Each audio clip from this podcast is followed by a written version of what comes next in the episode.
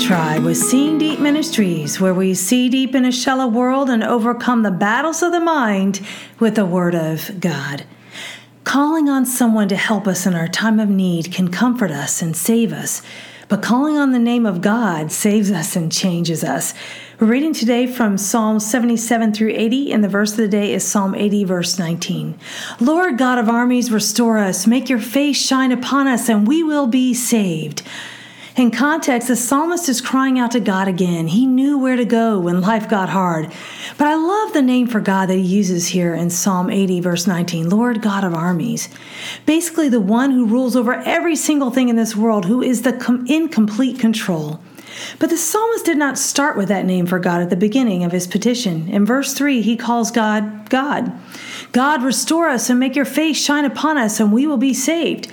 And verse 7, he calls him God of armies.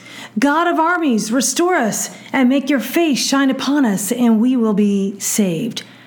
And then finally in verse 19, he calls him Lord God of armies. Lord God of armies, restore us, make your face shine upon us, and we will be saved. What is it that you are almost afraid to pray for, to hope for, that you really need to hear from God on?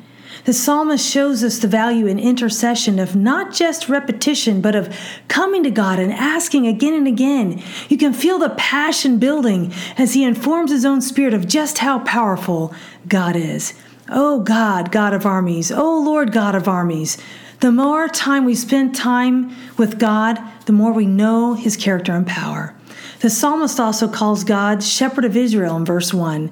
The shepherd keeps close watch on their sheep. God sees us. This might be hard for us to understand because we think if God sees us, then he should remove all pain and suffering, right? But God seeing us is a relief to those who know God's character. He is good and will use everything for our good and his glory. I chose the keyword hosts, which is the Hebrew word savach. It means whole creation army, a mass of persons organized for war.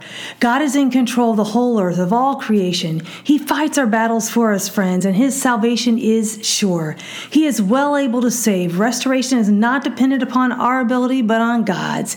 We just need to ask. Thought of the day Don't forsake the gift of talking with the God of this universe.